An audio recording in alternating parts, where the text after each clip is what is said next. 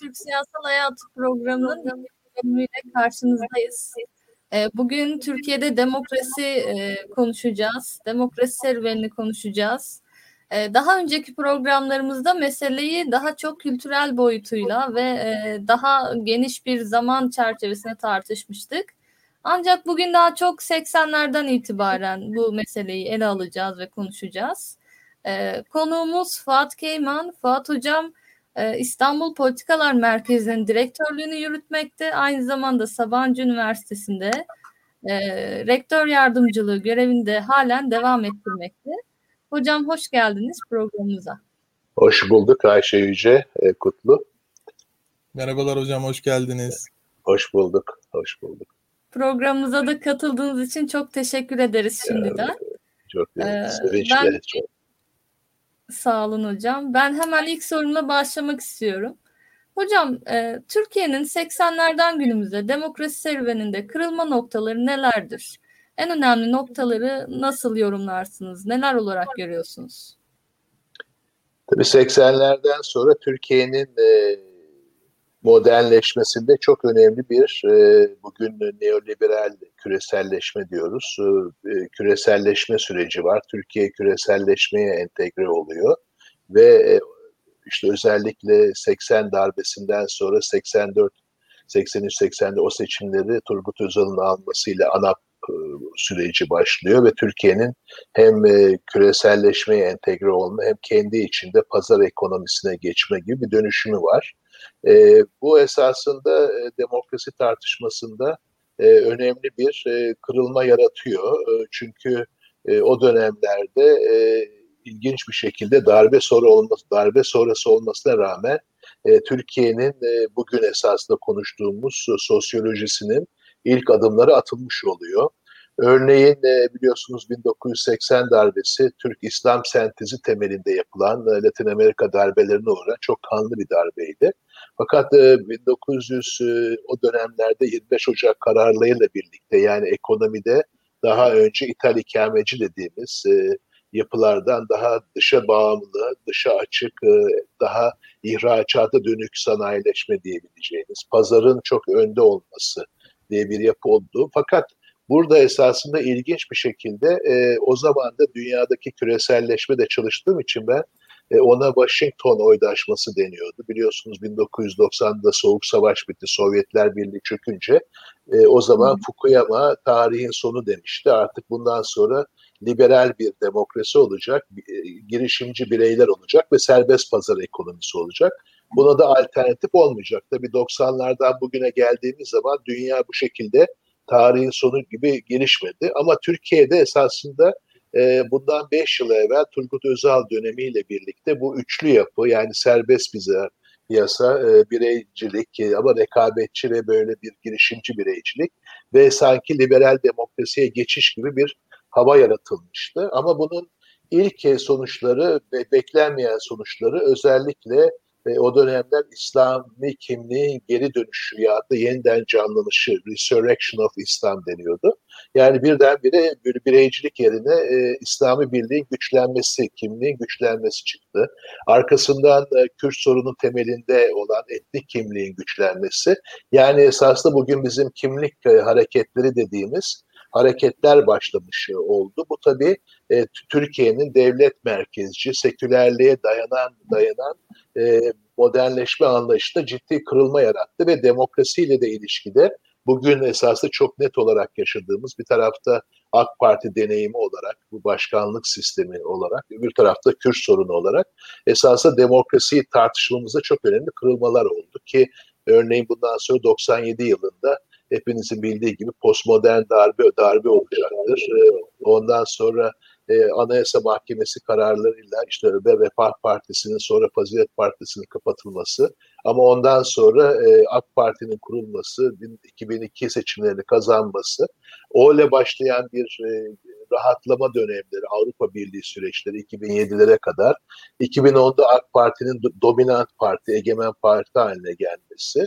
Fakat ondan sonra giderekten e, esasında bir tarafta çözüm süreci e, yaşanmakla birlikte giderek Türkiye'nin e, otoriterleşmesi, Türkiye'nin e, işte örneğin e, Gezi hareketinden sonra hükümetin bunu AK Parti'nin ve ilk böyle başkanlık e, şeylerinde söylemlerinin gelişmesiyle bu e, hareketi e, esaslı bir şehirde e, insanların e, şehre sahip olma, David Harvey'nin söylediği gibi yani şehirle ilgili hak sahibi olmayla ilgili bir süreç olmasına rağmen biraz da Mısır'daki darbe, Tunus'tan sonra olan yaşananlar Arap Baharı dediğimiz süreçlere bağlı olarak darbe görmesi, e, arkasından Hendek Savaşları, FETÖ darbesi filan derken e, bugün geldiğimiz noktada e, esasında e, bir e, hem e, Kürt sorunuyla ilgili çok ciddi bir sorunumuz var. Bugün örneğin e, yine e, Irak'ta askeri operasyonlar yapılıyor ama öbür tarafta da e, o zamanlarda hani e, bireycilik ve e, rekabetçi ve girişimci bireycilik yerine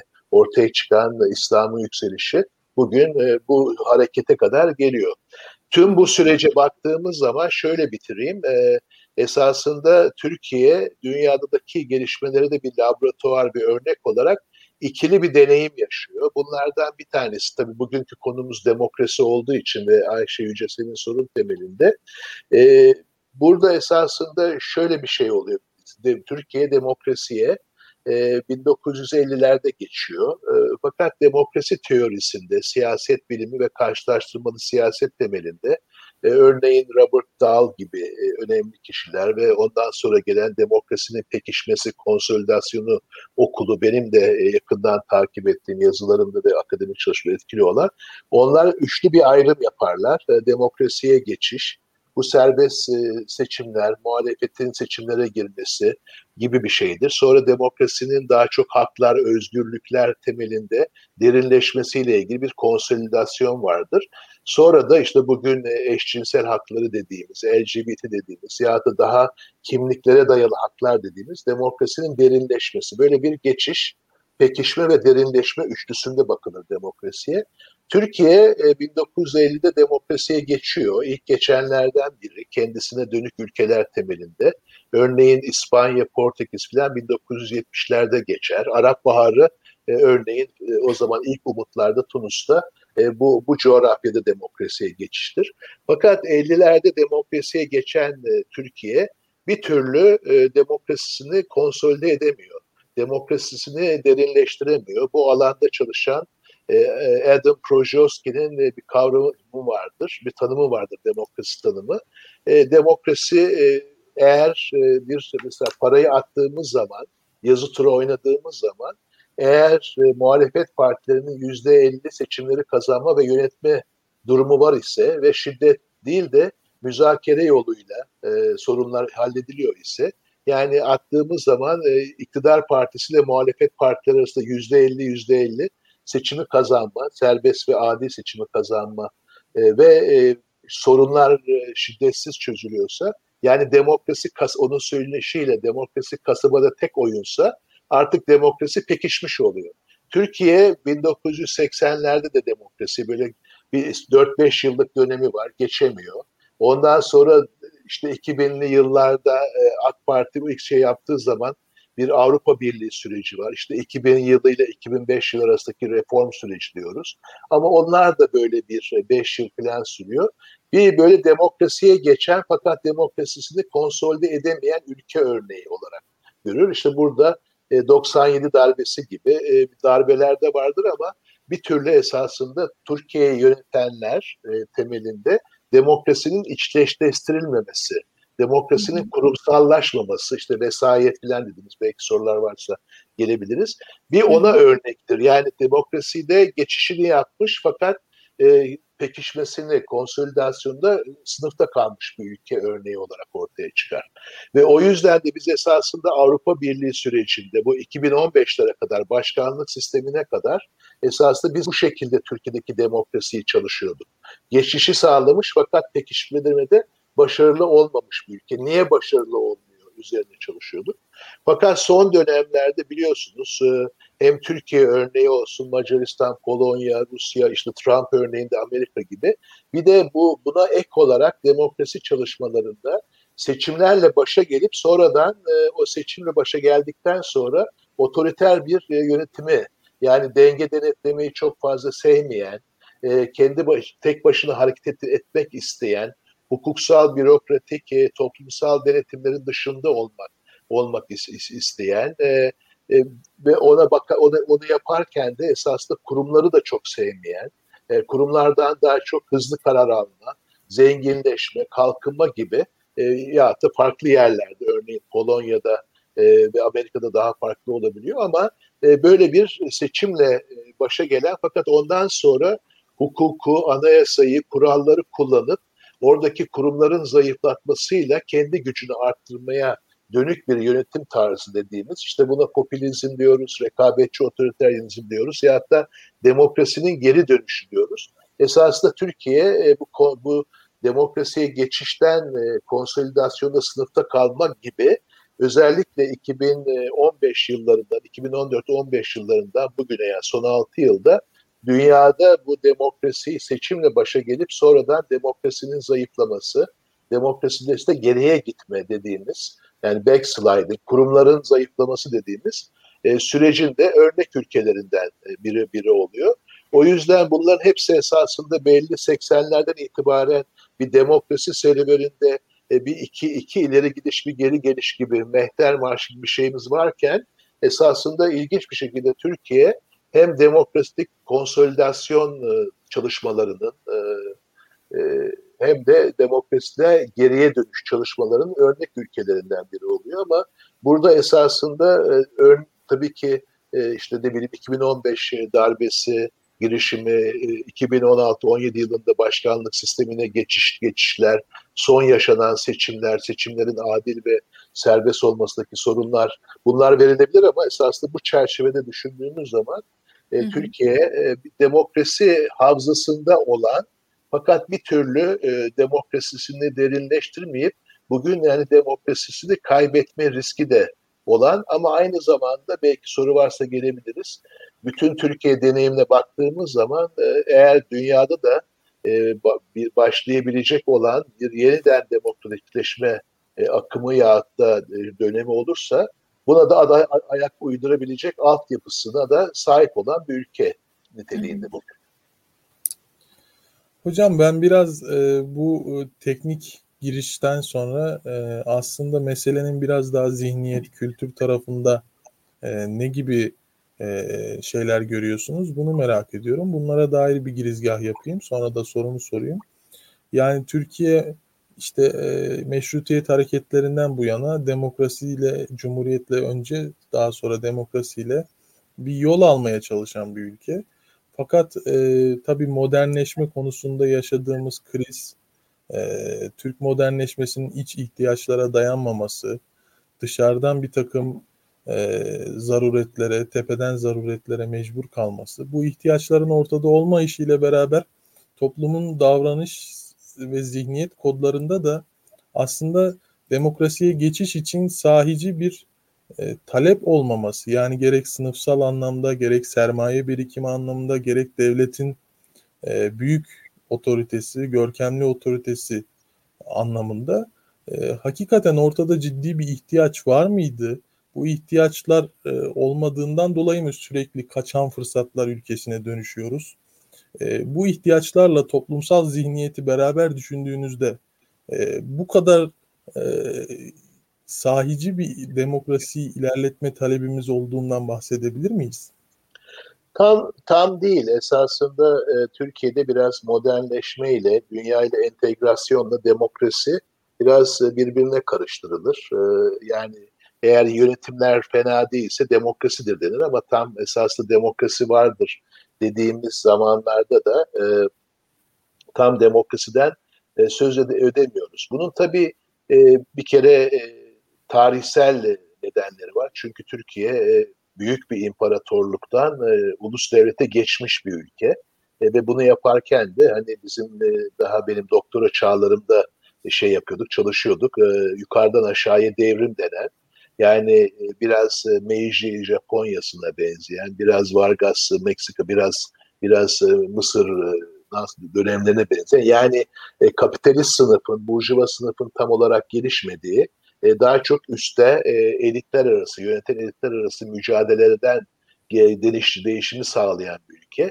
Biliyorsunuz e, Türkiye'de de yani şeyde tabii büyük bir e, savaş, ulusal kurtuluş savaşı ama esas kadrosu e, da Osmanlı'nın sonundan başlayıp Cumhuriyeti kurana kadar Atatürk arkadaşları dediğimiz yani küçük bu o zamanlar hani bizim gençliğimiz çalışılırken bu e, karşılaştırma siyasette, siyasette eğitimli askeri yerlerden bürokratik e, şeyli kapasitesi olan bir orta sınıfı ama şey değil bir burjuva sınıfı değil. O yüzden Türkiye'de esasında e, İngiltere örneklerinden Amerika'da farklı olarak hani so, toplumda da dönüşüm siyasete yansımaktan ziyade siyasetteki dönüşüm topluma yansıyor.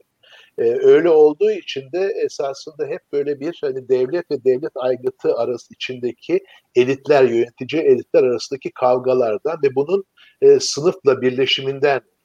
Örneğin e, demokrasiye geçiş baktığımız zaman e, o zaman da esasında Amerika'da işte Amerika'nın e, savaşı kazanması, hegemonya olması, Bretton Woods sistemiyle dünya sistemi değişiyor. Onunla birlikte Marshall yardımları geliyor. Demokrat Parti ortaya çıkıyor diyoruz ama oraya da baktığımız zaman Demokrat Parti biliyorsunuz CHP'nin içinden çıkan bir parti. Yine e, İlhan Tekeli hocamızın çalışmaları vardır. Allah rahmet eylesin Sayın Miliken'le birlikte bazı tarımsal burjuvaziye dayanıyor ama yine de e, daha böyle devlet merkezli bir şekilde e, oluyor. E 80'lere baktığımız zaman Turgut Özal geliyor. O da esasında bir tepede bir hani gelmesiyle reformlar e, reformlar yapıyor. Reformlar reformlar yapıyor. Öyle olduğu için bir bir kere hani hep her zaman hani devletin güçlü olduğu, toplumdan güçlü olduğu, devlet içindeki yönetici elitler yani governing elitler arasındaki kavgalardan ya da mücadelelerden biraz da dünyaya entegre olan bir ülke olduğu için İran'dan farklı olarak her zaman bakın zaten demokrasiye dünya da demokrasiye geçerken geçiyor. Küreselleşmeye dünya da küreselleşmeye geçerken geçiyor. Yani 2000'li yıllarda Avrupa Birliği süreçleri olduğu zaman o da Avrupalaşmaya geçiyor. Yani dünya oluştuğun gibi yani dünya sistemine entegrasyonu Türkiye'nin çok paraleldir. Yani o yüzden de uluslararası sistemdeki değişiklikleri görmeden Türkiye'yi anlamak mümkün değildir. Ama bu senin sorduğun soruda böyle tabii bizim zihniyet diyoruz ama böyle aşağıdan yukarıya toplumdan gelecek, e, dönüştürecek bir zihniyetin de oluşmasının engellerinden biri. E, o yüzden hep böyle bir devlet şeyi vardır Türkiye'de sorunu vardır. Esasında hep böyle bir de 50'lerden sonra bakıldığı zaman hep böyle bir devlet toplum, Reşat Kasaba ile mesela konuşurken söyleriz böyle bir çatal gibi hep böyle iki tane şey vardı. Yani bir devlet temelinde olan eski Türkiye deniyor şimdi ona. Hani laiklik temelinde devletin güçlü olması işte vesayet falan da deniyor. Bir de toplum oluyor ama toplum tam esası devlete girince de o devletin nemalarından faydalanınca işte ANAP böyle çöküyordu. Şimdi AK Parti'de bir gibi bakıyorsunuz tamamıyla yani devletleşmiş bir partiye dönüyor. Yani devlet esasında hem bir taraftan e, Türkiye'nin dönüşümünü şey yapmakta çok önemli bir kurum. Ama öbür taraftan da e, nemalanmak, zenginleşmek, e, güçlenmek yani siyasal ve ekonomik olarak güçlenmede de çok önemli bir alan. Oraları yani bütün bürokrasisiyle e, ile birlikte. E, biliyorsunuz yani bu e, Türkiye'deki darbelerde hiyerarşik olmayan bu FETÖ darbesi de e, nasıl yaptı bunu? Devletin kurumlarını ele geçirip Türkiye'ye ele geçirmeye çalıştı. Yani aşağıdan yukarı değildi. Yani devleti geçirdi, yargıyı geçirdi, orduyu ele geçirmeyi. O yüzden böyle bir benim devlet sorunu dediğim böyle hem devletin güçlü olması hem de yani bu zenginlikler ve güç yaratmada çok önemli bir alan olması. E, bu esasında biraz demokrasinin e, güçlenmesini zihinsel anlamda engelleyen faktörlerden faktörlerden bir tanesi. İkincisi esasında e, burada e, Türkiye'nin bu yapısı içinde bu atanma, atanmışlarla işte seçilmişler arasında denir daha evvelden. Yani bürokrasiyle, devletle seçilmiş, hükümetle seçilmiş arasındaki ilişkiler hep ikircikli oluyor. Hiçbir türlü e, burada esasında e, seçimlere güvenilmiyor. Yani hep böyle vesayet rejimi dediğimiz o rejimlerle işte 60'lar, 70'ler, 80'ler, 90'lar. Fakat şimdi de sivil yapının çok güçlü olduğu, devletin kurumlarını zayıflattığı bir yapı. Yani bu bu şey yapıda seçilmişler ve atanmışlar ya da de, büro, devletin bürokratik örgütlenmesiyle seçilmişlerin yönetim arasındaki denge de Türkiye'de bir türlü kurulamıyor. E orada da maalesef ve sivil topluma da izin verilmediği için bu mekanizmalarda sivil toplum ne kadar güçlü olsa bile bu demokrasinin içselleştirme sorunu e, çok çıkmıyor. Fakat e, burada şöyle benim hep bir bazen bana hani optimist derler ama şöyle bir şeyim vardır. Senin de söylediğin gibi Kutlu. Yani mesela Bülent Taner olsun, Ergun Özbudun olsun. Şimdi 1921 Anayasası'nda 100. yılını yaşıyoruz değil mi? Yani onların kitaplarına baktığımız zaman yani Türkiye esasında işte 170-80 yıllık bir anayasa deneyimi olan işte mesela karşılaştırmana baktığımız zaman Yunanistan, İspanya, Portekiz'den önce demokrasiye geçmiş. Yani 1945-50 işte 2020 70 yıldır bu aralarda böyle gidiyor geliyor iki ileri şey yapıyor. Fakat o, o, o şeyler de şey yapıyor, yeşeriyor içeride. Yani bir şeyler filizleniyor ama hiçbir zaman bu tabii e, net bir, bir şekilde demokratik olmayla ilgili e, bir e, bir yapıda değil. O yüzden ben her zaman e, Türkiye'nin dayanıklılığı derim. Yani resilience of Türkiye. Mesela bugün de bu programı siz de yapıyoruz. Yani son bir 4-5, 2-3 yıla bakalım 2018'den bu yana. İşte bir taraftan esasında bazı yerlerde çok fazla bir baskı var. Hani medya ile ilgili sorunlar var ama bir takım işte bu dijitalleşmeyle birlikte alternatifler çıkabiliyor. İşte mesela ben şimdi son dönemlerde Gen Z, Z kuşağı okuyorum, gençler okuyorum. Yani onlarla yapılan araştırmalar farklı bir dünya, farklı bir Türkiye'yi gösteriyor gibi.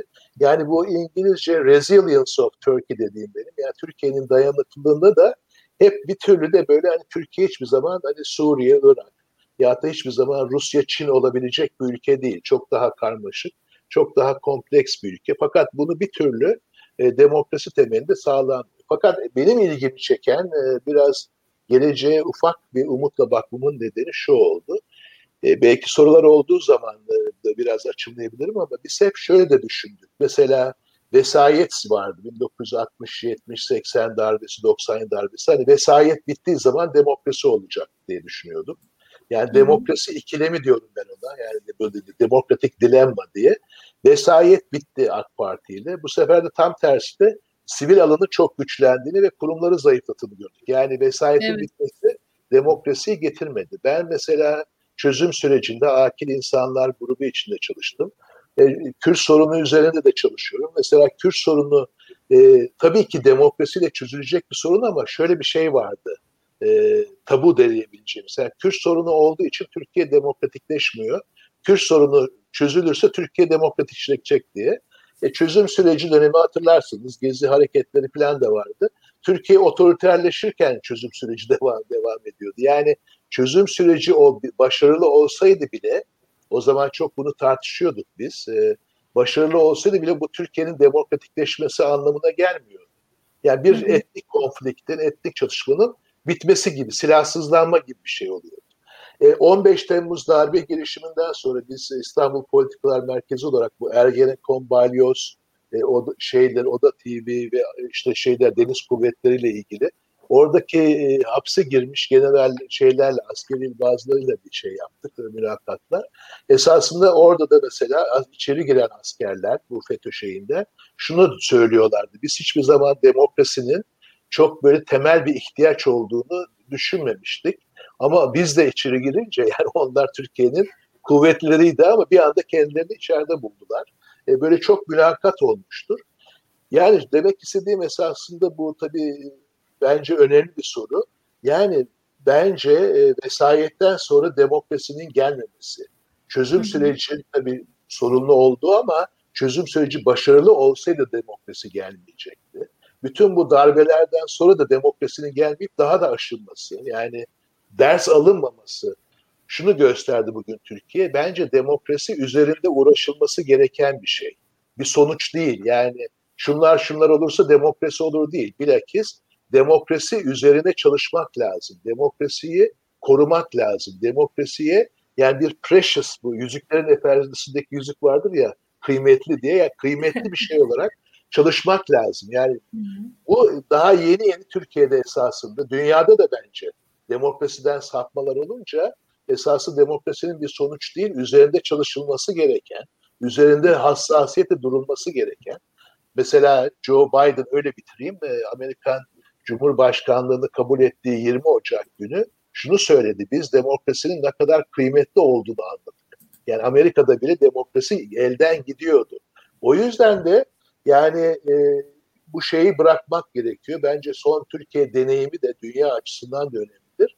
Vesayetin bitmesi fakat otoriterleşmenin gelmesi, çözüm süreci fakat otoriterleşme bugün başka bir yere git, git, gitmesi, darbelerden hiç ders alınmaması gibi noktalarda esasında demokrasiyi ilk defa biz yani bu demokratik backsliding denen yani demokrasinin e, şey olması, e, erosion yani hasara uğratılması, zayıflatılması, içinden çökertilmesi ya hatta Harvard'da arkadaşlarımızın söylediği gibi demokrasinin ölme e, olasılığının ortaya çıkması e, nasıl demokrasi ölüyor diyorlar ya How Democracy Dies kitabında. Yani demokrasi ölme noktasına gelmesi bizim esasında hakikaten e, yani işte etnik sorunlar, kimlik sorunları e, gibi şeyler kadar demokrasi üzerine odaklanmamız gerektiği düşüncesi ilk defa bence hani Türkiye'de çıkıyor ama dünyada da çıkıyor. Yani dünyada da esasında bakın Hı. Avrupa Birliği'nde Polonya, Macaristan ve diğerleriyle yani ciddi bir demokratik e, eksiklik oldu orada. Amerika'da darbe girişimi 6-7 Ocak'ta oldu. O yüzden de biraz hani burada e, artık e, şu olursa demokrasiye geçeriz, şunu yaparsak demokrasi olur demekten yani bir demokrasi tam da e, Kutlu senin sorduğun soruya biraz uzun yoldan geldim ama şöyle bitireyim. Tam soru yani demokrasi üzerinde toplum devlet ilişkisi içinde her iki tarafında bir oydaşması olduğu zaman esasında demokrasiyi koruyacağız. E, o yüzden de hakikaten hukukun üstünlüğüne, eşit vatandaşlığa, ademi merkeziyetçiliğe, gücün merkezileşmesi değil, gücün paylaşılmasına kabul etmemiz, böyle bir oydaşmamız gerekiyor. Böyle bir toplumsal şeyin demokrasi üzerine bir toplumsal e, kontratımızın e, olması gerekiyor. Evet. Hocam e, aslında siz de e, sorumu bir hayli cevaplamış oldunuz ancak ben şöyle devam etmek istiyorum. Türkiye'de bir vesayet problemi vardı. Vesayet yer yer kendisini darbe gibi uygulamalarla gösteriyordu yahut muhtıra şeklinde. Herkesin de aslında o dönemde işte Türkiye sivilleşirse, sivil bir iktidarı gerçek anlamda başa getirmeyi başarırsa özerk olarak e, bu engelleri aşabilir mi? Demokratik bir Türkiye'yi inşa edebilir mi? sorusu vardı. Ancak bugün geldiğimiz noktada sizin de dediğiniz gibi e, bunun inşa edilemediğini görüyoruz. Yani sizce neden sivil iktidar demokratik bir yönetimi inşa edemedi ve iki adım ileri bir adım geri olarak e, ifade ettiğiniz e, problemi yaşadı? Yani esasında burada tabii sırf Türkiye değil, Türkiye'de biz bir şekilde yaşıyoruz. Ama Hı. yani işte Avrupa Birliği üyesi olan e, Macaristan ve Polonya'da da benzer ama başka türlü kendi özgün şartları içinde yaşanıyor. Ee, biz e, Senem Aydın Düzgit vardır. Onunla e, Hindistan örneğine de bakıyoruz. Şimdi böyle bir tane bir de demokrasi ve devlet kapasitesi üzerine e, bir makale bitirdik. E, Brezilya, Brezilya, Hindistan ve Türkiye'yi karşılaştıran. Şimdi oralarda da aynı şeyler yaşanıyor. Burada esasında bir küresel anlamda bu Larry Diamond vardır benim çok beğendiğim. E, Journal of Democracy'de de makalelerim çıktı. O Journal of Democracy'nin editörü.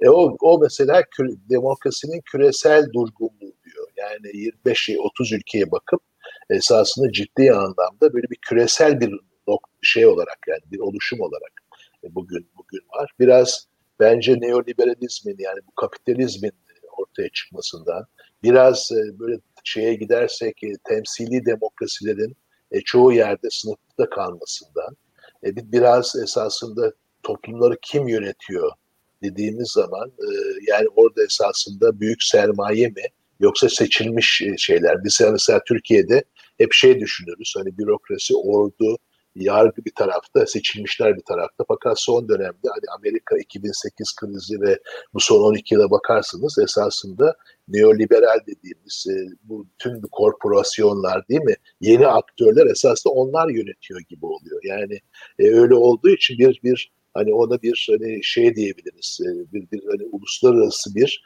e, finansal şey var, sınıf var. Şimdi aynı şekilde mesela hani Apple'ı olsun, Amazon'u olsun yani dünyanın sınıfsal yapısı da çok geliştiği için demokrasiyi tabii zayıflatan e, şeyler var. Yani süreçler oldu. Buna daha evvelden hani biz şey tartışıyorduk. Temsili demokrasiden katılımcı demokrasiye geçerek mi e, bu şey yapılabilir? Ben Almanya'da Habermas okuluyla birlikte mesela müzakereci demokrasi çalışması yapmıştık. E, uzun uzun onlara katılmıştım yani bu müzakere deliberative demokrasilerine.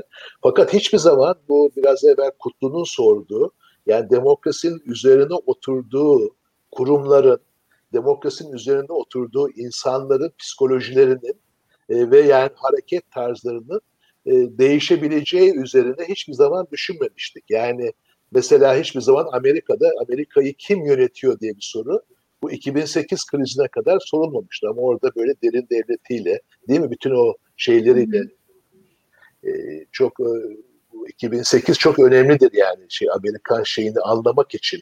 Nasıl e, yani Obama'nın mesela Obama'nın da başarısızlıydı ama başarısız olmasının temel nedenlerinden biri de bu, bu şeydi yani. Bu o kırsaya corporate class dediğimiz bu şirketler şey dünyası. Bunlar mesela zaten bunun üzerine e, bence hani bazı yerlerde bu demokrasiden otoriterliğe Trump boşuna gelmedi. Yani Trump'ın kazanması o kadar şans falan değildi. Aynı şekilde Türkiye'ye baktığımız zaman e, Türkiye'de de vesayet dendiği zaman şöyle bir şey düşünüldü. Yani Türkiye'de e, ordu, Türkiye'de yargı darbeleri yapıyor. İşte 60 darbesini yapmasaydı belki değişik bir Türkiye olacaktı. Belki Demokrat Parti kaybedecekti. Oradan başka bir yere doğru gidecekti ama ona izin vermediler. Bu tartışmalar önemlidir. Yani 80 darbesi çok kanlıydı. Orada da hani Türk İslam senteziyle birlikte şey yapılıp hani bir şey bir, bir, bir şekilde Türkiye'ye yön verilmek istendi ama oradan hani toplumun Türkiye'nin patlamasından işte e, orada İslam'ın yükselişi, Kürt sorunu, kimliklerin yükselişi, feminizmler bir sürü bu hareketler çıktı yani 80'lerde de. Nülüfer Göre mesela buna şey der. Bu hani e, toplumun e, boyundurukları atıp hani ama o bir, o bir sivilleşme, demokratikleşme değil. Yani insanların liberalleşme, insanların konuşması, insanların yani şey yapması, hareket hale gelmesi, insanların artık yurt dışına çok daha gitmeleri. Bu demokrasi olmadığı sonradan anlaşıldı. Yani liberalleşme ile demokratikleşme, sivilleşme ile demokratikleşme aynı şeyler, aynı şeyler değil. O yüzden de Türkiye esasında bence e, tabii ki o darbelerle vesayet sistemiyle kurumlar çünkü darbe demek vesayet sistemi demek kurumların zayıf olması demek. E, hı hı. Bakın böyle kurumların zayıf olarak e, şeye yakalandığı için e, bence bu son başkanlık sistemine geçiş olsun, bu son dönemde yaşananları olsun. Esasında e, şöyle bir sonuç ortaya çıktı. Yani kurum biraz evvel Kutlu'nun sorduğu soruda bu demokrasiyi konuşurken onun bir e, şeyi vardır, kurumsallaşması vardır. Bir uygulamaya sokulması vardır, bir de içselleştirilmesi vardır. Bu üçlü olarak bakılır siyaset biliminde. Türkiye'de esasında ama çoğu yerde de böyleymiş. Şimdi Amerika'da da bunu gördük. Kurumsallaşmanın zayıf olduğu, değil mi? Uygulamanın zayıf olduğu. Aman onu yapmayalım olmaz. Aman bunu yapmayalım olmaz. Aman insanlara hak vermeyelim sonra başımıza bela olur gibi. Hep böyle engelleyici bir şekilde yapmaları. Tabii toplumun da e, bundan hani bir nemalanarak onlar da hep böyle bir Şerif Mardin Hoca'nın söylediği gibi biraz hani e, şuradan köşeden şey yapmak. Yani uyanık olmak ama demokrat demek değil uyanık olmak. Yani e, böyle bir şekilde bir uygulama, kurumsallaşma ve içselleştirme temelinde e, zayıf bir demokrasi olunca tabii Türkiye'de mesela hani çok güçlü gelen AK Parti kendisini devletle birleştirerek yani çok hızlı bir şekilde başka bir raya soktu Türkiye'yi. Ama e, Amerika'yı ben iyi takip ederim. E, Amerika'da da mesela Trump yönetimin başladığı zaman e, bazı arkadaşlarımız korkuyorlardı. Hakikaten Amerikan kurumları güçlü mü diye. Bence korkuları gerçekleşti. Trump bir kere daha kazansaydı bence çok Hı-hı. daha farklı bir Amerika'ya doğru gidilebilirdi. E, o yüzden de burada esasında e, vesayetten geçiş, işte ya da kimliklerle ilgili bir e, conflict resolution deniyor ya çatışma çözümü yapmak demokrasiyi getirmek anlamına gelmiyor. E, yani burada bence en tepe noktası 15 Temmuz darbe girişimiydi. Hatırlarsınız ondan birkaç gün sonra yeni kapı yani parlamentoda bombalanınca dört parti HDP de dahil olmak üzere ortak deklarasyon yaptılar. Yeni kapı hatırlarsanız e, Kemal Kılıçdaroğlu gitti. Fakat e, tabii ki oradan e, o demokrasiye yani o dersler alınmadığı için öyle bir siyasi kültür oluşmadığı için oradan esasında AK Parti daha güçlenerek işte bu bütün bu hani şeyleri bu son dönemki son 4-5 yılı yaşa, yaşa yani bu o süreç başlamış oldu. Bu şu anlama geliyor. Yani bunları anlatmamın nedeni ilk başta başka bir yerden başlardım ama şimdi sonuç olarak getireyim. Yani toplum yönetiminde ile güç. Ee, Şebnem Gümüşçü ile bizim bir kitabımız vardı. Bunda bu, Türkiye'nin bu sizin bu sizin bu sorduğunuz sorulara yanıt veren e, Türkiye'de işte kimlik, demokrasi ve dış politika. Onun ama alt başlığı dönüşüm mü hegemonya mıdır? Yani esasında tabii ki AK Parti de hegemonyayı tercih etti. Daha evvelden ANAP da kendi içinde hegemonyayı tercih etti. Yahut da e, şeyler yani dönüşüm değil hegemonya çünkü o yüzden de e, Türkiye tabii kurumlar zayıf olunca hegemonya kaynak çok rahat oluyor. Çünkü devleti şey yapabiliyorsun yani devleti sahip olursan işte ihalelerle, şunlarla, bunlarla kendi burjuvanı, kendi şey, şeylerini yaratıp e, bakın Türkiye'de yani dünyadaki 10 e, şirketten 5 e, tanesi devletle iş yapan Türkiye'den oluyor. Yani devlet buna olanak veriyor. O yüzden Türkiye'de hem devlet güçlüdür hem de esası devlet e, zenginleşmenin e, hegemonya yaratmanın çok önemli bir e, alanıdır. Yani e, böyle olduğu için e, tabii ki bir zihniyet meselesi doğuyor. E, ama ben mesela zihniyet kurumsallaşmada e, bundan sonra da yeniden demokratikleşme üzerine bir süreç başlarsa bunun en önemli yani biraz evvel söylediğim demokrasinin kıymetli olması, demokrasi üzerine çalışmak,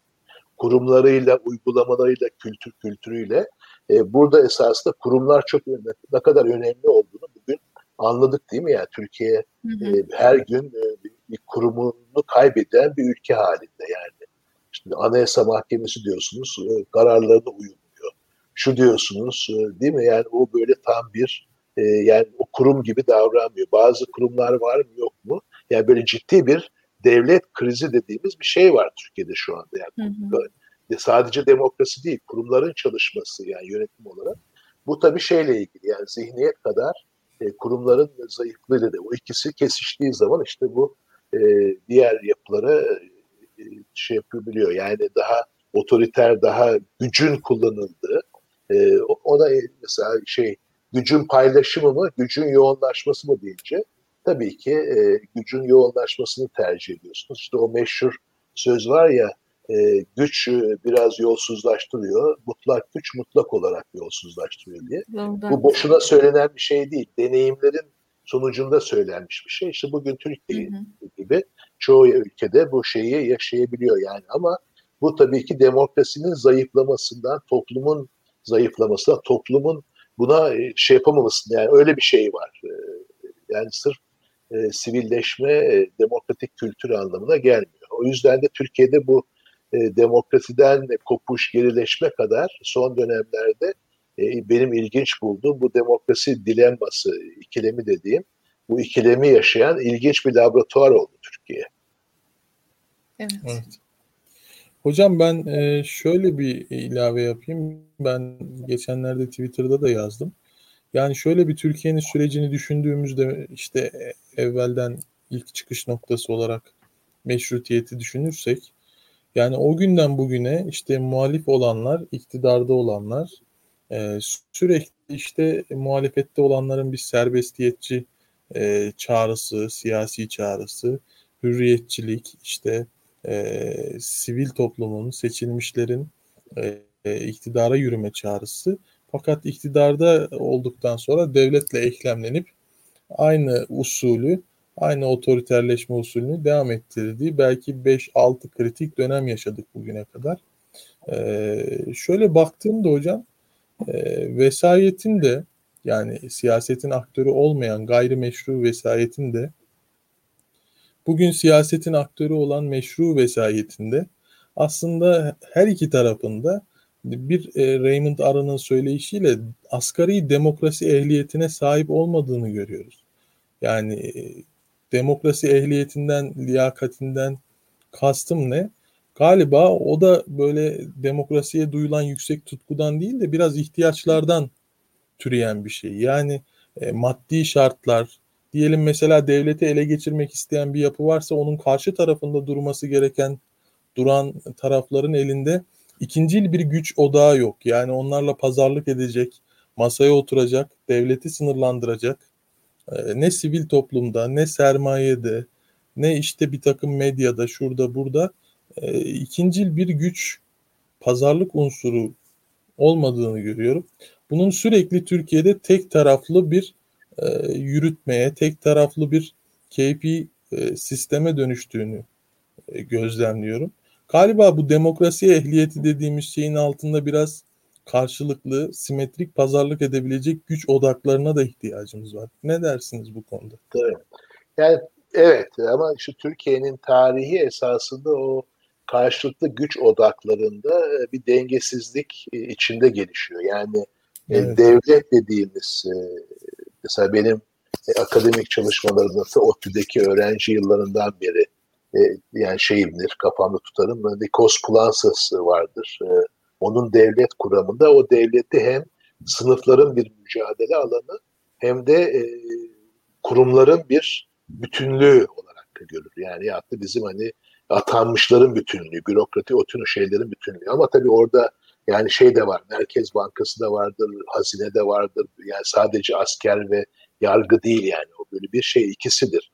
Şimdi öyle olunca e, Türkiye gibi ülkeler ülkelerde e, bu bununla ilgili olan süreçlerde zaten hep bir dengesizlik var. Yani bu biraz bizim Osmanlı yani imparatorluk sonrası bir ülke olmamızdan da kaynaklanıyor. Çünkü Osmanlı İmparatorluğu'na baktığınız zaman işte bu merkez çevrede her zaman oradaki değişimler de yani bakıyorsunuz hani Kanuni Sultan Süleyman ve Pargalı İbrahim Paşa var. Çok kuvvetli Pargalı İbrahim Paşa. O da o zaman başbakanı olmuş. Ama o ikisi arasındaki ve onların kendi aralarındaki mücadeleleriyle başlayıp gidiyor. Yani hep böyle bir yani yönetim içindeki elitler arasındaki mücadelelerden dönüşüm sağlayan bir bir ülke e, şeyindeyiz, e, durumundayız. E, bunu işte bir tek esasında Türkiye'de e, AK Parti kırmış gibi gözüktü.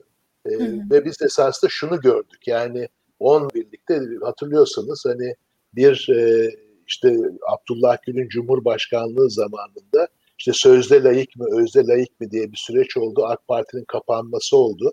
Bence Avrupa Birliği'nin ve Amerika'nın büyük baskılarıyla esasında o, o karar şey son anda dönmüştür. Yani böyle bir çok zaten 7'ye 6'dan olmuştu. Ondan sonra giderekten esasında AK Parti yüzde 47 aldı o seçimlerde. 2011'de yüzde 50 aldı.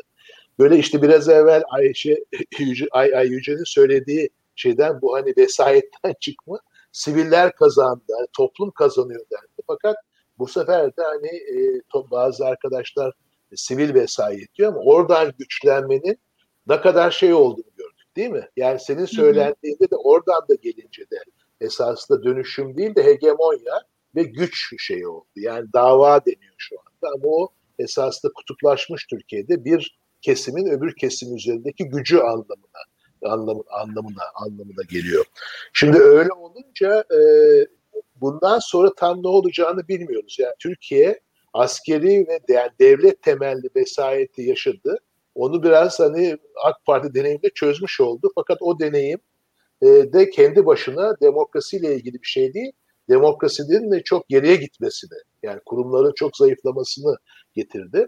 O yüzden de şimdi biz e, şunu gördük. Yani bu bir olasılık üzerine e, olasılık gibi önümüzde yani tarihsel olarak var demiyorum.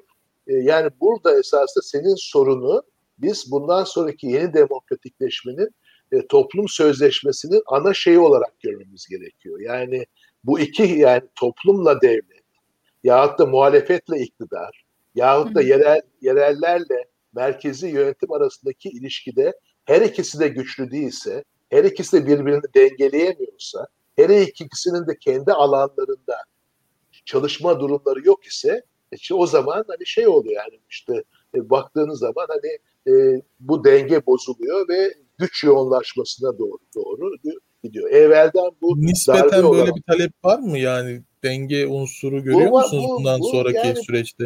Evet bence ben gö- görebiliyorum fakat bu böyle tam hani parmak koyarak e, şey yapamıyorsunuz. Mesela bizim e, bu hem Metis'ten bir sekiz kentin hikayesi diye Berin Lawrence'la bir kitabımız çıktı.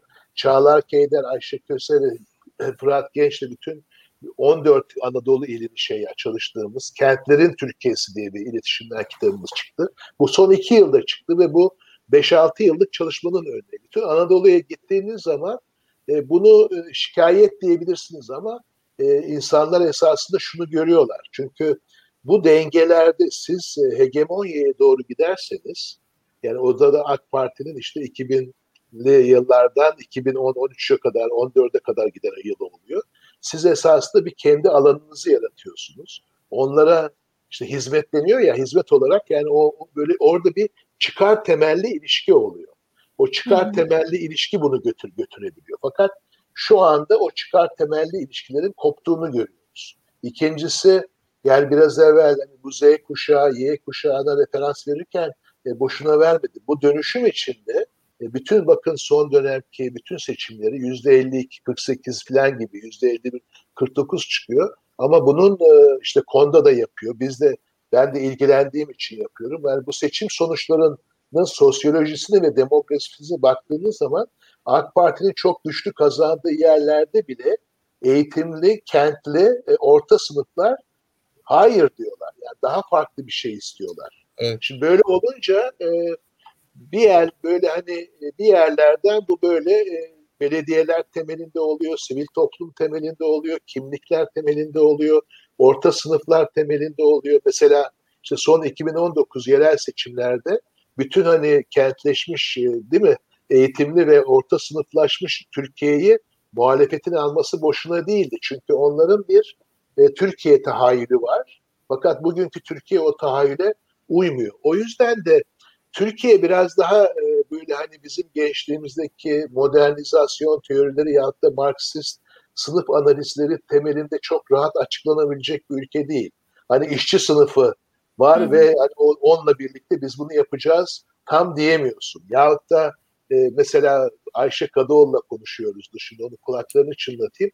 Ya mesela Polonya, Macaristan'da anayasa ya da Amerika'da diyorlar ki anayasamızı koruyacağız diyorlar. E şimdi bizim e, şu var olan anayasamız 80 darbe anayasası olduğu için anayasayı da koruyacak. Yani hareket şey, şey yapacağımız böyle Türkiye'nin biraz böyle şey vardır. Hani yapısalcı sosyolojide hani böyle şu süreçlerin hepsinin birleşiminden bir şey çıkıyor ve mesela bu 2019 seçimlerini şey yapabilir. Yani e, bunu söyleyebiliyoruz. Bir de e, tabii bu e, bu kadar yani klasik bir siyaset bilimci değilim ama Türkiye'deki seçimlere baktığımız zaman belki sivil toplum daha zayıf, belki sivil toplum o kadar dinamik değil. Fakat bütün seçimlerde e, Türkiye halkının, Türkiye seçmeninin kendine verilenler temelinde kendi çıkarına uygun, e, hiç de böyle ideolojik olmayan, hiç de böyle romantik olmayan bir e, rasyonel seçim kararı olduğunu görüyoruz. Yani hı hı. o yüzden ben mesela e, bazı arkadaşlardan farklı olarak e, ki bana yakın düşünenler de var. Ben mesela seçimleri çok önemserim. Hani parlamentoyu bırakalım, hani şey muhalefete gidelim değil. Yani seçimleri muhakkak bu oy ve ötesi yaptı. 2019 seçimlerinde oldu. CHP ilk defa e, ya da İyi Parti ilk defa yani sandıklara gitmek, sandıkları saymak, orada olmak bu önemlidir. Yani bu seçimler önemlidir. Belki zaten Türkiye'yi de yani bu seçimlerle değişim. Mesela bu bakın yani işte darbe oluyor. 83 seçimleri ANAP kazanıyor. Değil mi? Yani ANAP gidiyor gidiyor gidiyor. Ben ta bir, bir sürü numara yapıyor. Fakat e, 1991 seçimlerini doğru yolda işte Erdal İnönü, Süleyman Demirel e, SHP kazanıyor. İşte yok olamaz refah yol şu derken e, AK Parti kazanıyor. Şimdi artık başkaları kazanabilir. O yüzden seçimler önemlidir Türkiye'de. Yani seçimleri korumak ve muhalefetin en büyük hatalarından biri e, o sandıklar ve oralarda olmaktı. Yani demokrasi kıymetlidir. Kıymetini bilip üzerine çalışmak gerekir derken onun benim kafamda şeyi var, e, katmanları var. Yani kurumsal yapılacaklar, zihniyetle ilgili yapılacaklar. O yüzden hani bunu görebiliyoruz. Fakat e, Türkiye o biraz o karmaşıklığı içinde e, kutlu şey değil. Hani şu sınıf gelecek yapacak.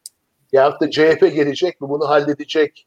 De, orada işte bakın ittifaklar çıkıyor. ilginç şeyleri vardır Türkiye'nin. Burada o yüzden ben hiçbir zaman çok olumsuz e, yani tabii ki Türkiye'ye eleştirel bakmak gerekir ama yani Türkiye'de değişim mümkündür diye düşünüyorum. Evet. Hı hı. Ben Ayyüce'den önce bir şey ekleyeyim konu kaçmadan hocam. Ee, aslında Türkiye'de dediğiniz gibi yani iktisadi bir sınıftan veya tam olarak kültürel bir sınıftan filan bahsetmek mümkün değil belki ama e, geçen gün İhsan Fazlıoğlu söylemişti. Bu ülkede halı altına süpürdüğümüz bir gerçek var. İki ayrı millet var aslında demişti. Yani e, geçmiş, gelecek ve bugünü ayrı ayrı tasavvur eden, hayal eden ve bunların en çok iz düşümünün de devlette görüldüğü. Yani devleti nasıl ayarlayacağınız, nasıl konumlandıracağınız konusunda belki iki uçta politik sınıf diyebiliriz belki buna. Evet. Bir yarılma var. Fakat ben Erdoğan sonrası dönem için o e, iki sınıftan yani politik sınıf olarak ayırdığım iki uçtan ziyade daha melez grupların e, rol alabileceği, evet. o rolün o rolün Türkiye'de e, büyük bir mutabakata uzlaşmaya ve kimliklerden bağımsız bir uzlaşmaya gideceğini düşünüyorum. Bilmiyorum evet. katılır mısınız buna? Valla katılırım. Yani bizim esasında gelecek e, siyaseti dediğimiz şeyde yani bu Covid-19'da gösterdi. Tabii burada çok derinlemesine girmiyoruz yani daha genel düzeyde konuşuyoruz ama mesela demokrasi dediğimiz Aslında bir merkez merkez politik Evet yani ama yani orada şey. mesela şimdi hani Biden'ın e, yaptığı hamlelere bakın değil mi?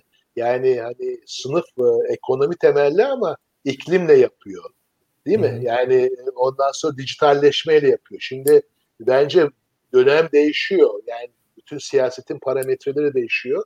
Kimlikler belki de yani bundan sonra tabii ki olacak ama o eskisi kadar yani son dönemlerde hani bu kimliklere indirgenmiş Türkiye gibi olmayacak diye düşünüyorum ben.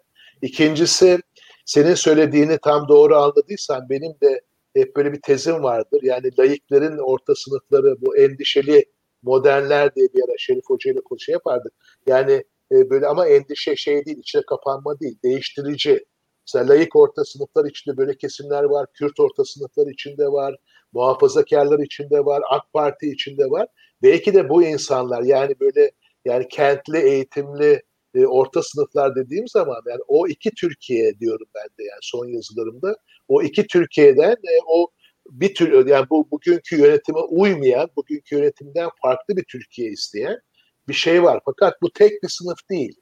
Belki de bu işte e, farklı kesimlerin içinde olan, farklı kimliklerin içinde olan ama artık kimlik değil değer de önemli. Ama artık yani seçimler de önemli. Seçimlerin özgür ve adil olması da önemli. Yani bana yapıldı ama diğerine yapılmaması için yani vicdan da önemli, onur da önemli. Türkiye'de büyük bir esasında vicdanla, onurla ilgili sorun. Bütün bu ben hani üniversitede olduğum için benden daha genç, benle doktora yapmış sonra e, iş, işe girmiş sonra işini kaybetmiş yani bu e, değil mi? Yani bu şeylerde barış akademisyenleri dediğimiz yani bunlar Türkiye çok zor bir dönemden geçti. Yani çok çoğu insanın canı canı yandı. Bence de çok haklı yere değil, haksız yere yandı can, canları. O yüzden bence esasında e, bunu baktığım zaman şimdi herkes de esasında bunların hepsinden bir amalgam diyebileceğimiz, bunların hepsinden gelen bir şey olacak. E, bunun e, bu zaten belki de yani bunu götürebilecek e, ittip, yani bu ittifaklar da öyle. Yani ittifaklar konuşurken e, değil mi şimdi artık mesela şey deniyor yani ya evet de mesela Saadet'le AK Parti işte baktığımız zaman hani benim ilgimi çekiyor. Mesela ikisi de kimlik ve aynı kimlikten gelen parti. Fakat Saadet diyor ki benim belli şeyim var, parametrelerim var. Ona uygunsan konuşalım ya da paylaşalım. O bakıyorsun parametrelere kimlik değil de yani şeyle ilgili oluyor. Yani biraz evvel konuştuğumuz kurumlar, değerler, haklarla ilgili oluyor. Ya da mesela hani Kürt sorununa baktığımız zaman HDP içindeki tartışmalar hepsi bunlara biraz izliyorum.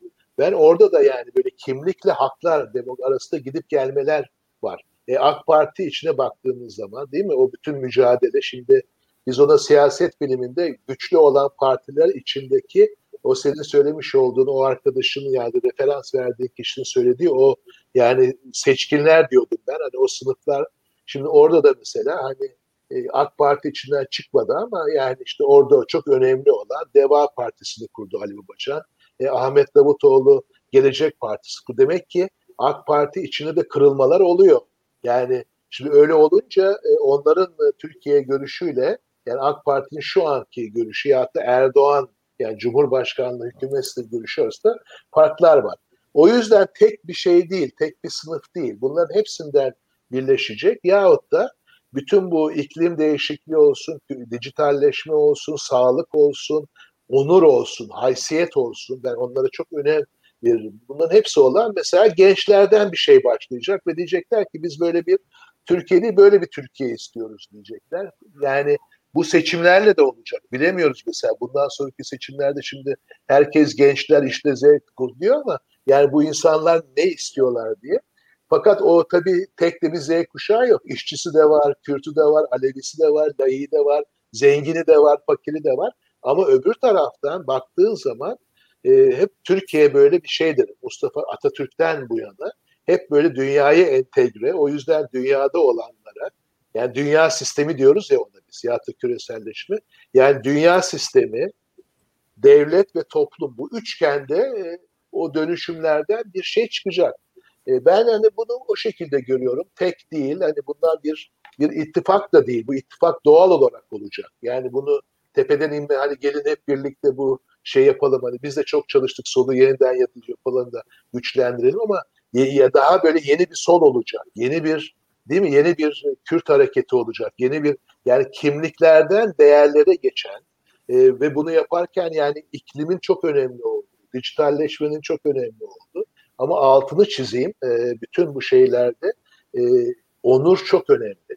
Yani onur ve haysiyet çünkü son dönemki yaşananlar insanların onurlarını da kırdı. Haysiyetlerini de yani biz kutuplaşma, psikolojik hı hı. kutuplaşma diyoruz ama yani çok kötü ve çok üzücü yani beni çok üzen bir süreçtir bu bu son son dönem dönem süreç. O yüzden böyle bir e, yani iklim, dijitalleşme, onur, sınıf, eşit vatandaşlık dediğim benim. Yani böyle bir yapıya doğru gidecek ve or oralarda tabii ki o doğal olarak çıkarak da e, büyük bir ihtimalle Türkiye gibi ülkelerde bu hani seçimle yani zorlayaraktan e, olacaktır. Yani bu bu bu senin söylediğin gibi o iki Türkiye mücadelesi var.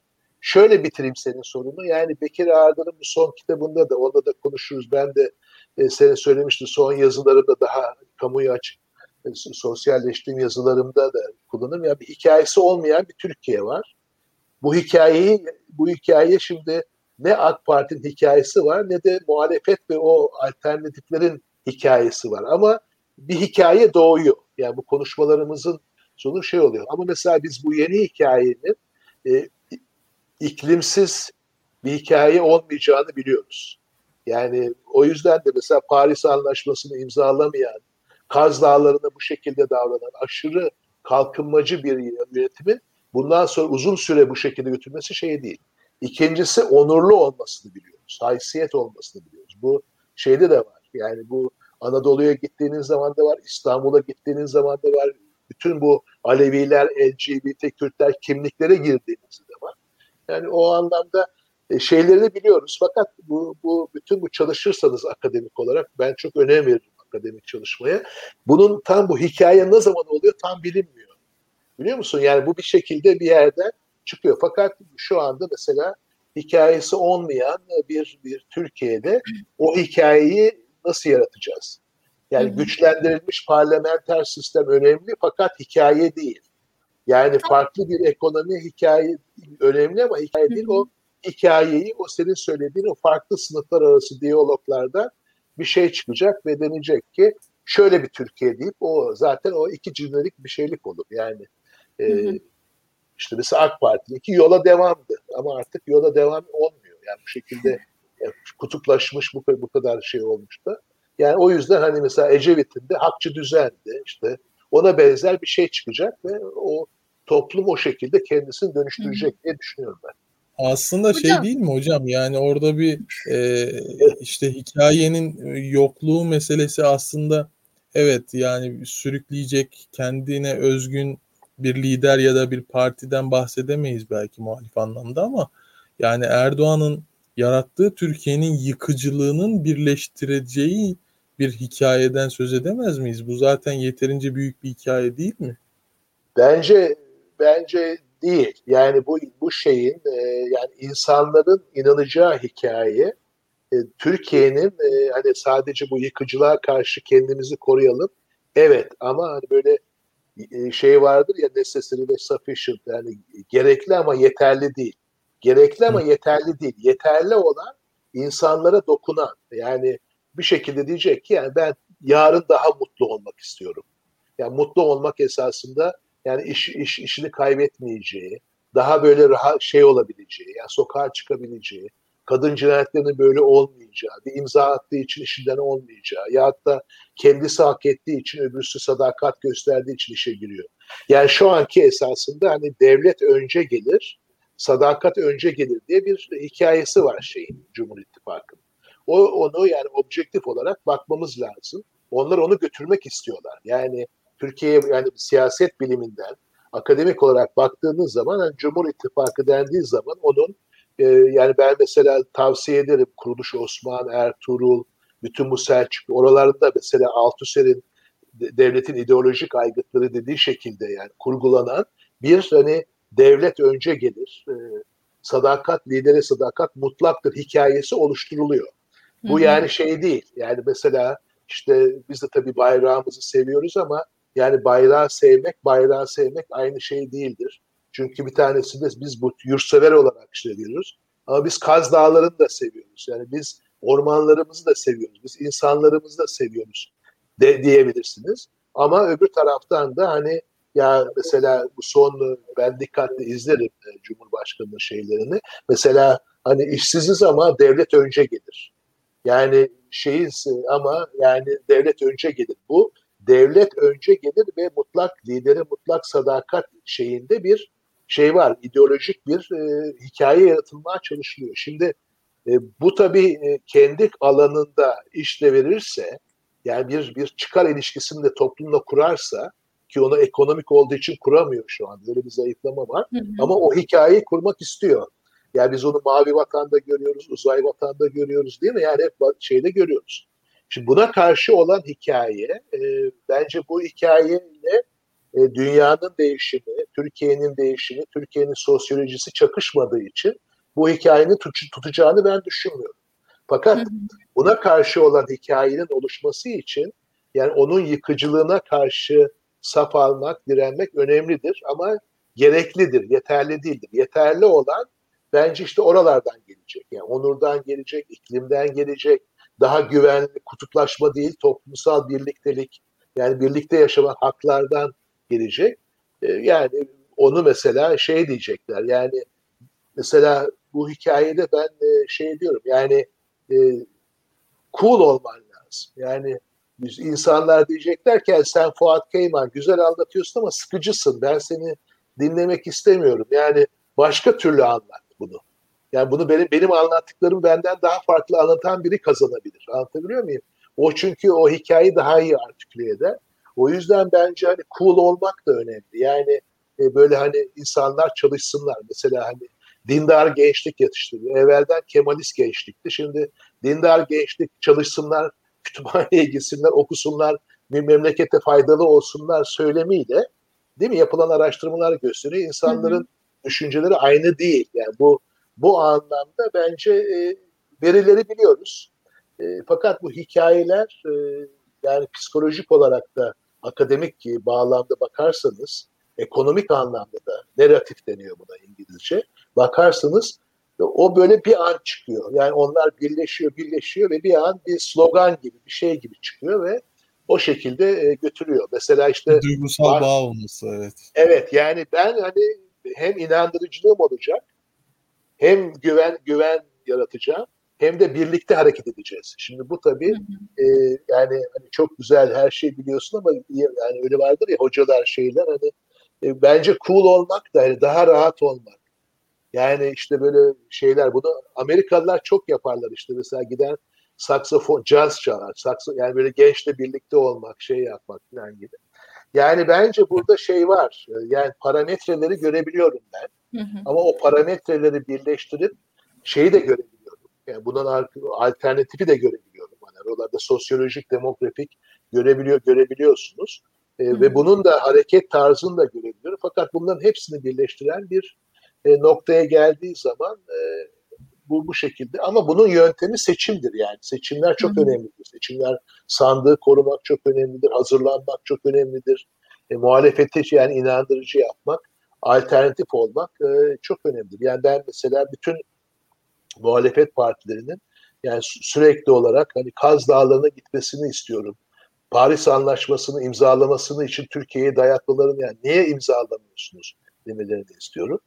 Ama yani onu demiyorlar. Fakat mesela 128 milyar değil mi? Bak orada mesela cimdik attıkları için e orası oldu bak mesela. Çünkü orada benim söylediğim hepsini birleştiren bir nokta var. Yani demek ki bu hikayeyi düştüğü şey olduğu zaman bir şey var orada ve bunu Türkiye kabul etmedi. Yani onu yakaladılar ve hala devam ediyor. Yani işte hikaye öyle bir şey. Hocam ben şunu da sormak istiyorum aslında.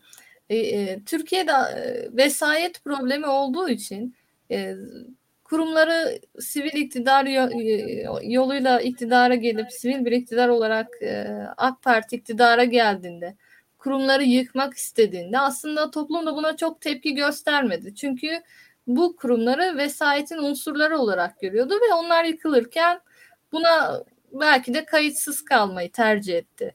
Peki biz bugün demokratik say- sayıkları icra edebilecek e, kurumsal yapıyı oluşturabilecek miyiz? Ya da oluşturmak için neler tavsiye edersiniz? Bu mutabakat sizce Türkiye'de oluşuyor mu? Valla burada esasında e, yani e, burada esasında e, yani kolay bir soru değil bu e, Ay Yüce ama hı hı. E, bilmiyorum. Ya daha burada akademik değil de çok politik olayım. Hani bir iktidar alternatif olsa yani yeni bir iktidar gelse bence Türkiye'nin 6 ayda çözeceği sorunları var. Yani e, mesela diyecek ki yani Merkez Bankası e, bu andan itibaren bağımsızdır. Ben kesinlikle karışmayacağım ve o kendi mentalitesi içinde karar alacak. Bunu hı hı. Türkiye çok hızlı yapabilir. Yani çünkü 2002'de şey yaptı yani. Aynı şekilde e, diyecek ki ben Anayasa Mahkemesi'ne şey yapmıyorum, karışmıyorum. E, hani hukuka karışmıyorum. Ve bu anlamda yani tamamıyla e, şeydir yani yargı şey bağımsızdır ve o şekilde yargı yargıya göre kurallara göre karar alacaktır. Ben buna müdahale hiç etmeyeceğim derse hmm. yahut da mesela hani Dışişleri Bakanlığı şey yapıyordur yani Montreux mesela tartışıyoruz değil mi? Yani Dışişleri Bakanlığı'na e, gittiğiniz zaman burada emekli elçilerimiz şeylerimiz falan yani 46 yılında yazılmış Foreign Affairs'te yazılar var. Türkiye'nin boğazlarla ilgili önemi yani bu, bu, bu Montreal Anlaşması'nın önemi. Yani bu anlamda Dışişleri Bakanlıklar bunu götürecektir demek. Yahut da mesela hani İstanbul Belediyesi iyi yardım topluyor. İzmir'de bir deprem oluyor. Sivil toplumu belediyesi iyi yardım topluyor. Tabii ki toplayacaktır. Niye toplamasın? Yani belediyenin görevi zaten yardım toplamak ve insanlara dokunmaktır. Yani ona engellemek için. Bunların hepsi bence hani e, bir şey olsa yani burada nasıl nasıl bugünkü yapı aynı sistem içinde hiç böyle yeni bir kanun almadan hani e, Sayın Cumhurbaşkanı Cumhurbaşkanı olduğu zaman ne dedi? Ben bana verilen kanun ve görevleri sonuna kadar kullanacağım dedi değil mi? Yani burada hı hı. mesela sistem değişikliği çıktı.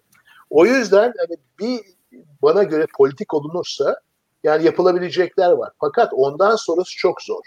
Çünkü ondan sonrası son 20 yılda olan biraz Kutlu'nun da söylediği toplum olarak da sorunlarımız olan yani esasında ekosistemin, kültürün değişmesi, zihniyetin oluşması.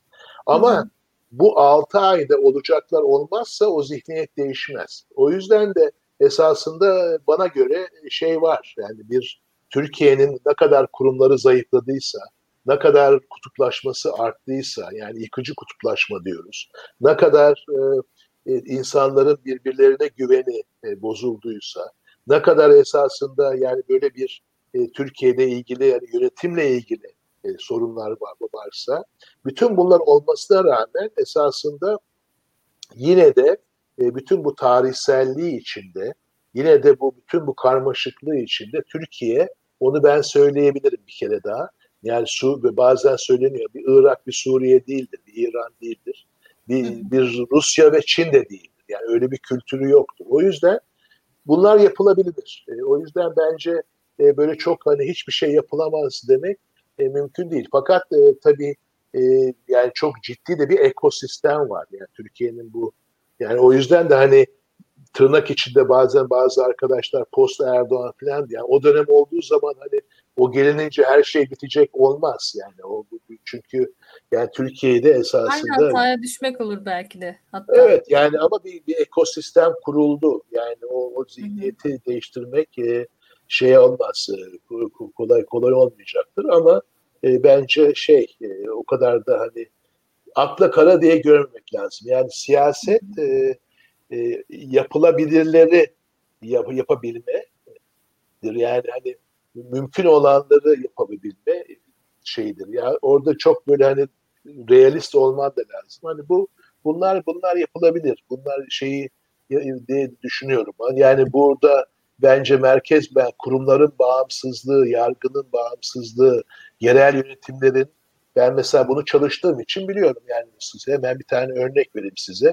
Yani AK Parti'nin çok güçlü olduğu Konya Belediyesi çok şikayetçi. Çünkü belediye başkanı karar alamayabilir.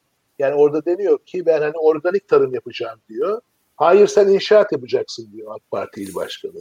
Yahut da mesela biz Konya'ya gittiğimiz zaman e, Mevlana'sı var, Rumi'si var. Yani İstanbul'dan sonra en önemli yerlerden, en fazla turist çeken yerlerden biri. Ben bir toplantı için, yani çalışmalarım içinde gittiğimiz zaman e, Fransızlar e, bütün işte geliyorlar fakat bir anlaşılıyor ki Ankara'da e, bütün o şeylerin e, oradaki turistik yerlerin dört tanesi kapatılmış tadilat dolayısıyla. E, bütün o turlar iptal oluyor. Şimdi e, siz Ankara'dan nasıl karar verebilirsiniz oradaki değil mi? Yani hı hı. Ad, şimdi öyle olunca yani bu bence e, çok basittir. Yani çok basit deyip hani indirgemeyin. Yani belediye karar verin diyeceksiniz. Ya da o belediye o illin şeyini katılımcı olarak o ille birlikte ki bence Türkiye'deki bu kentleşme içinde ister Diyarbakır'a gidin, ister Konya'ya gidin, İzmir'e gidin, bütün bu illerde o ilin nasıl yöneticiliğiyle ilgili bir şey var. Yani Kutlu'nun söylemiş olduğu o insanlar, o birlikteler var ve farklı fikirler var. Fakat siz belediyeleri Ankara'dan yönetirseniz, Ankara'dan yönettiğiniz zaman sizin e, il başkanınız belediyeden daha güçlü olursa, kendi belediyeniz olsa bile e, işte bakın e, Konya'da kepenkleri şey yaptılar. Dediler ki siz hı hı. kongre yaparken bizim bu şey çünkü batıyoruz dediler. Şimdi o yüzden hani bunlar yapılabilir. Yani belediyelerin serbest olmaları, belediyelerin faaliyetlerini götürebilmeleri, Türkiye'nin hani bu kentleşmesi içinde yerelin güçlü olması. Ee, yani e, işte bir tekrarlamayayım kendimi. Yani Merkez Bankası'nın bağımsız olması. Bizi bu enflasyon faiz şeyinden çıkarması yani e, son iki yılda üç tane Merkez Bankası'nın e, de, şey yapmaması. Yani bunlar e, 6 ayda, üç ayda tak tak tak yapılır e, ve o anlamda çalışmaya var. Ama e, Kutlu'nun ve senin sorduğun o vesaiye sonrası şeyler, o güç sonrası şeylerde sonrası e, çok daha zor olacaktır. Hı-hı. Yani çok daha ikilecekli olacaktır ama ben Türkiye'nin bir e, şeydir yani bir yeniden demokratikleşme dünyada da varsa buradaki e, ilgi önemli aktörlerden biri olabileceğini eğer ders alınırsa bu süreçlerden olabileceğini düşünüyorum yani. Hı hı. Evet, e, Kaan soracağın bir soru var mı ekleyeceğim bir şey? Yoksa yayını yavaştan kapatalım. Hayli geç oldu saat. Vallahi şöyle ben e, şöyle bir ekleme yapayım müsaade ederseniz. Ben Türkiye'de e, bu melez grupların özellikle küreselleşmeyle, kentleşmeyle, e, metropollerdeki hayatın ihtiyaçlarını doğrudan e, siyasi gündem haline getiren kuşakların e, bir değişime umut olacağını düşünüyorum. Özellikle muhalif yerel yönetimlerdeki belediyelerin de bu anlamda Fuat Hocam'ın söylediği gibi belki o e, yıkılmış ne varsa ona dair bir e, politik terapi üretecek belki bir dönem belki iki dönem e, bir şeyler e, ortaya koyabileceğini düşünüyorum. Bunun da tabii zihniyete işte toplumsal davranışa e, bugüne kadar gelen o e, patrimonyal ilişkilerden e, nepotist ilişkilerden ahbap çavuş ilişkilerinden sıyrılmaya belki bir e, ışık yakacağına, umut olacağına inanıyorum. Ama bundan sonrasını inşa etmek hakikaten çok zor. E, belki teknokrat bir dönem, belki depolitize bir dönem, e, 3-4 yıl Erdoğan sonrası bizi götürebilir ama sonrası için yine e, epey e, çaba sarf etmemiz gereken bir dönem gibi görünüyor. Bilmiyorum Fuat Hocam ne der? Yok tabii yani burada şu anda biz tabii ki yani şey e, yani siyasi e, olarak e, konuştuğumuz zaman hani muhalefet bir kere şey var yani bu baktığınız zaman hani Türkiye'de e, yani bu kentleşme olayı çok fazla e, şey yapılmıyor. Dikkat yani ciddiye alınmıyor demeyeyim de hani merkezde olmuyor ama esasında e, baktığınız zaman hani İzmir, İzmir'i çalışıyorum ben. Mesela İzmir çok ilginç bir şey. Çünkü İzmir daha önceki yıllardan farklı olarak e, bakıyorsunuz hani Manisa ile birleşmiş, Bergama ile birleşmiş. Artık orası bir havza gibi. Ve e, ilk defa İzmir'de hani İzmir'i daha nasıl farklılaştırabiliriz? Hani deniz mesela ilk defa bu iklim derken öyle hep hani böyle çok e, normatif de bir şey demiyorum. Yani işle ilgili, hayatla ilgili ilk defa deniz ve enerji, yenilebilir enerji. Yani o İzmir'deki deniz bile farklı düşünülüyor. Yani o yeni aktörler işte tam da Kutlu'nun söylemiş olduğu bu kentli, bu melez aktörler onların düşünüşleriyle yani hem onların çünkü yerli milliden daha çok yerli küresellerle birlikte hani ulusal bir şey var. Yani o anlamda e, bence de yani şey var şimdi yani bu yeni kuşakta da bu kadar teknoloji varken hani küresel içini kapatamazsınız. E, bakıyorsunuz çünkü bu belediyeler mesela gri pasaportlarla e, o kadar şey olup herkes Almanya'ya gitmeye çalışıyor. Yani e, nasıl oluyor hani burada değil mi? Yani böyle bir şey bu, bu esasında ya da hani biz şey yapıyoruz ama hala da hani teknolojik olarak e, dışarıyla birlikte çalışmamız gerekiyor ki bu e, ağırlıklı olarak Batı ülkeleri oluyor. Yani e, yani öyle olduğu öyle olduğu için e, bence bu kentleşme, orta sınıflaşma, e, melezleşme bu çok önemli. Çünkü bu farklı bir Türkiye yaratıyor. İşte ben iki Türkiye diyorum ben ona. Yani bir bu tepede düşünülen hani bu devlet, sadakat, güç e, şeyle olan bir Türkiye var. Fakat bir de buna şey yapan, e, direnen bir şey var, bir Türkiye var ve bu Türkiye de esasında şu partidir, şu aktördür diyemiyorsun. O, o, o böyle hani o melez, o şey e, yani bir kitle denir buna yani bu şeyler Antonio Negri ve Michael Ark'lar yani öyle bir bir mas oluşuyor orada. Yani onlar daha değişik düşünüyorlar. Seçim şeyleri de değişik. Yani o da şey de yapmıyorlar. Bak mesela ben çok e, geç oldu ama bundan 3-4 yıl evvel bizim Sabancı Üniversitesi'nin mezunlarıyla birlikte oluyoruz. E, bir Amerika'da Kolombiya Üniversitesi birlikte olmuştuk. Tabii Kolombiya olunca oraya San Francisco'dan filan da bir sürü insan gelmiş.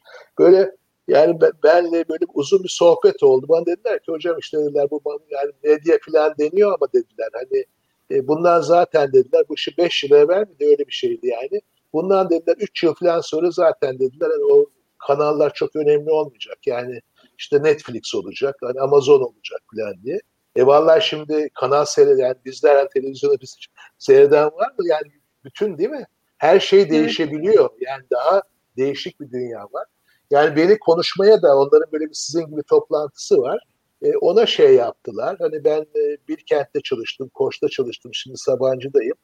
Ama yani böyle sizle konuştuğum konularda da konuşan, yazan, çizen bir insanım.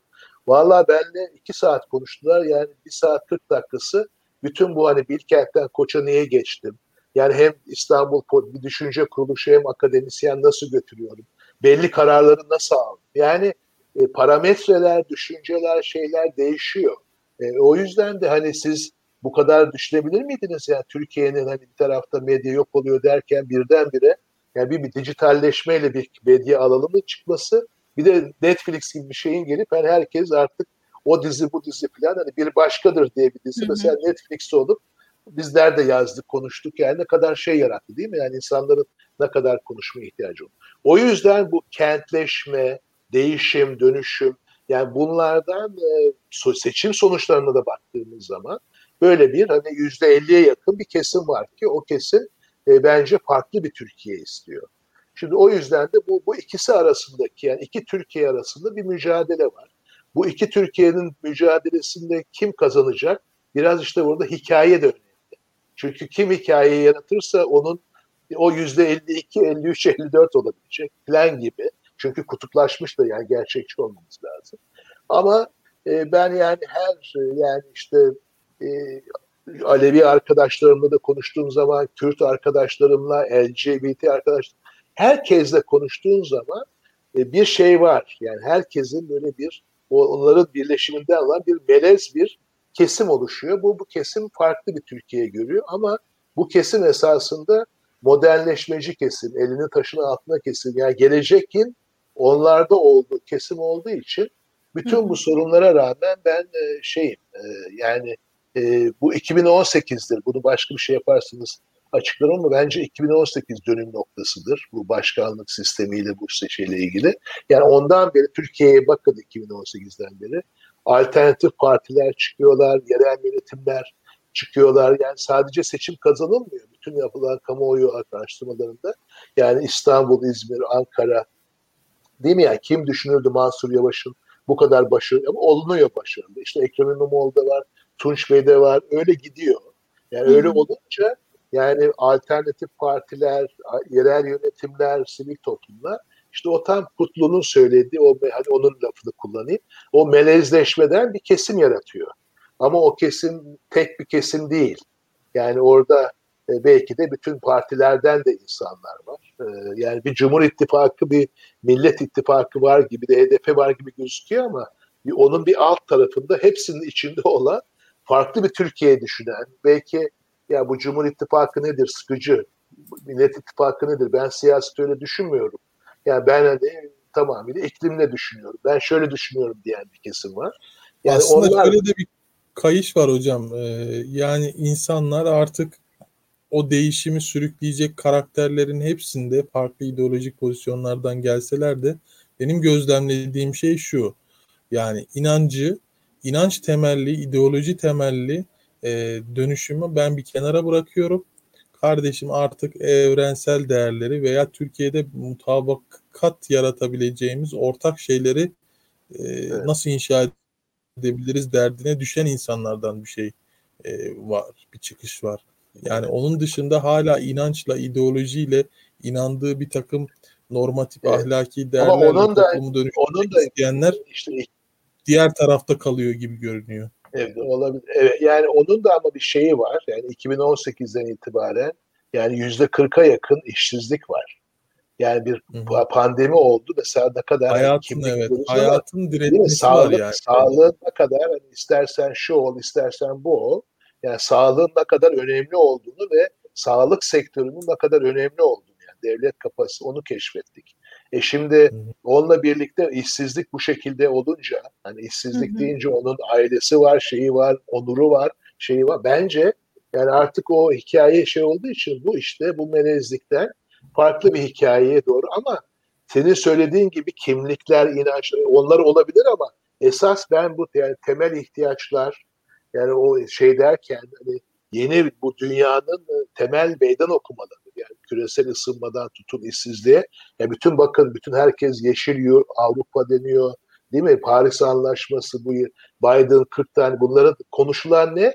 İklim, iklimle küresel ısınmayla bir şey yapıp oradan yeni iş olanakları yaratmak. Çünkü e, Daran Ocemoğlu'nun güzel çalışmaları vardır. Yani var olan yapıda yeni iş olanakları yaratmak da mümkün değil. Yani yaratıcı olmanız gerekiyor. Şimdi bu yaratıcılık inşaatla olmaz. O yüzden diyorum. Yani Konya Belediyesi de şikayetçi çünkü o organik tarımla iş yaratabilip bir yere gidebileceğini düşünüyor. Ama sen oraya bir inşaat daha dediğin zaman o o çok kısa oluyor. Yani yarınla ilgili bir. Öyle bir iki, iki yapı e, bugünlerde çıkıyor. Fakat maddi yani biraz soldan da yaklaşmak önemli. Çünkü bunun şeyi var. Yani materyal maddi dönüşümlerin sonucunda bu oldu. Yani 4 yıl evvel, 5 yıl evvel çok daha güçlü bir hükümet vardı ama işte o o hikaye bir yere kadar geldi ve şey oldu yani bu, bu 2018 2010 bak, bakın bütün sosyologlar işte Suriyeliler de şimdi sosyoloji değişiyor şey oluyor falan. E, o yüzden bence ben ben yani öyle kapatayım. Yani iki Türkiye ve bu iki Türkiye arasındaki mücadele bu hikaye çok önemli. Bunu kim yaratırsa ama e, yani şey e, ülkemiz içinde bunun Türkiye'nin ben dayanıklılığı, direnci diyorum. Yani şey e, Türkiye öyle tek başına çok tek bir grubun, tek bir yapının, tek bir şey. O yüzden hani sadece bizden daha az gelişmiş olarak hani Suriye, Irak değil.